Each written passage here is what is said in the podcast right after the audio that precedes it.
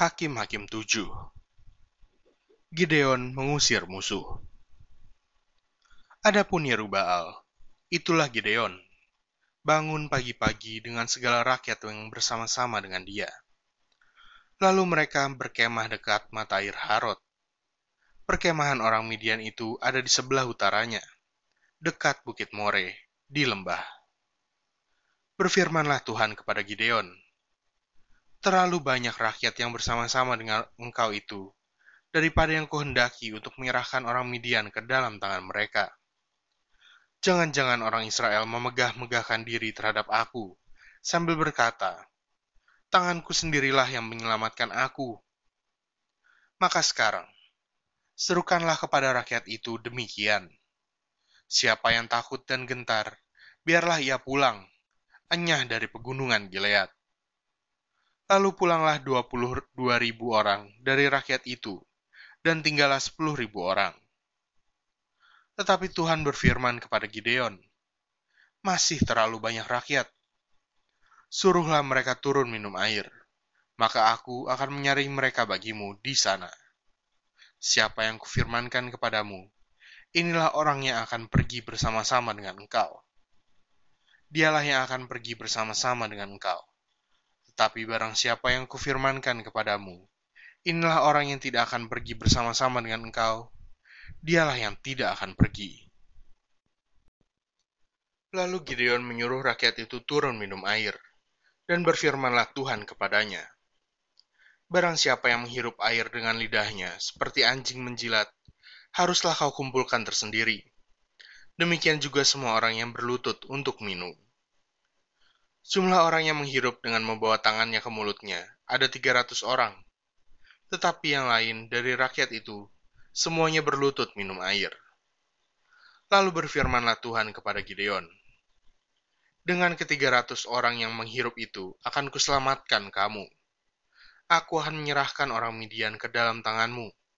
Tetapi yang lain dari rakyat itu, semuanya boleh pergi. Masing-masing ke tempat kediamannya. Dari rakyat itu, mereka mengambil bekal dan sangkakala. Demikianlah seluruh orang Israel disuruhnya pergi, masing-masing ke kemahnya.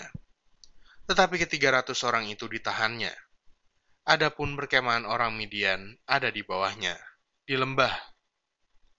Pada malam itu berfirmanlah Tuhan kepadanya, Bangunlah, turunlah menyerbu perkemahan itu, sebab telah kuserahkan itu ke dalam tanganmu tetapi jika engkau takut untuk turun menyerbu, turunlah bersama dengan pura, bujangmu, ke perkemahan itu.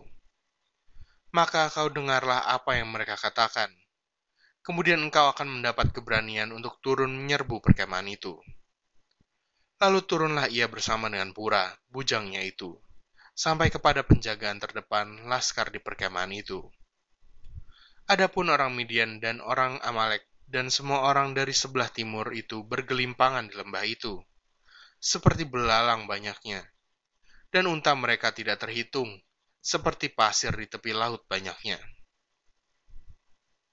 Ketika Gideon sampai ke situ, kebetulan ada seorang menceritakan mimpinya kepada temannya.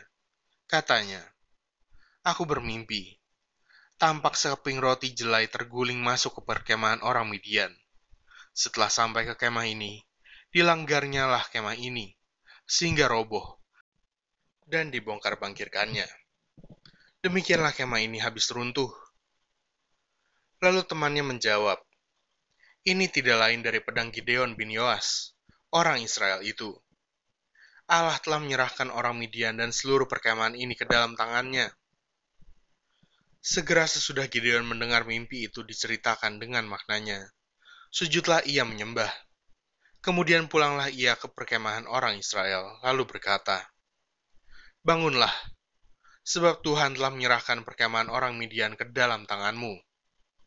Sesudah itu dibaginya lah ketiga ratus orang itu dalam tiga pasukan, dan ke tangan mereka semuanya diberikannya sangkakala, dan buyung kosong dengan suluh di dalam buyung itu. Dan berkatalah ia kepada mereka, Perhatikanlah aku, dan lakukanlah seperti yang kulakukan. Maka, apabila aku sampai ke ujung perkemahan itu, haruslah kamu lakukan seperti yang kulakukan. apabila aku dan semua orang yang bersama-sama dengan aku meniup sangkakala, maka haruslah kamu juga meniup sangkakala sekeliling seluruh perkemahan itu dan berseru, Demi Tuhan dan demi Gideon.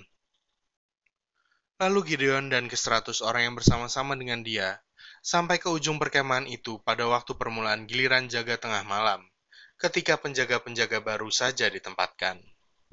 Lalu mereka meniup sangkakala sambil memecahkan buyung yang di tangan mereka.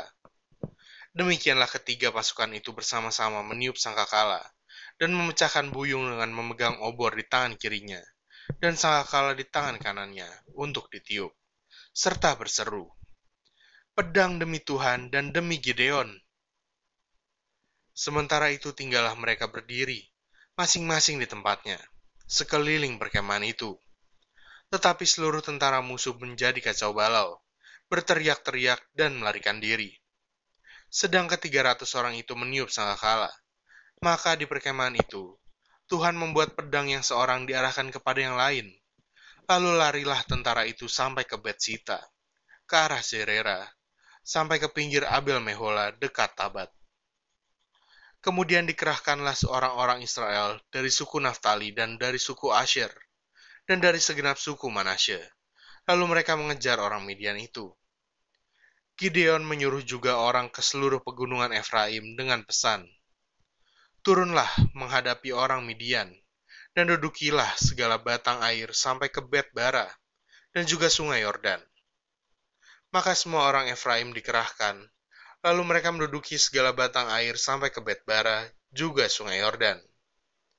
Mereka berhasil menawan dua raja Midian, yakni Oreb dan Zeeb. Oreb dibunuh di gunung batu Oreb, dan Zeeb dibunuh dalam tempat pemerasan anggur Zeeb. Mereka mengejar orang Midian itu, lalu mereka membawa kepala Oreb dan kepala Zeeb kepada Gideon di seberang sungai Yordan.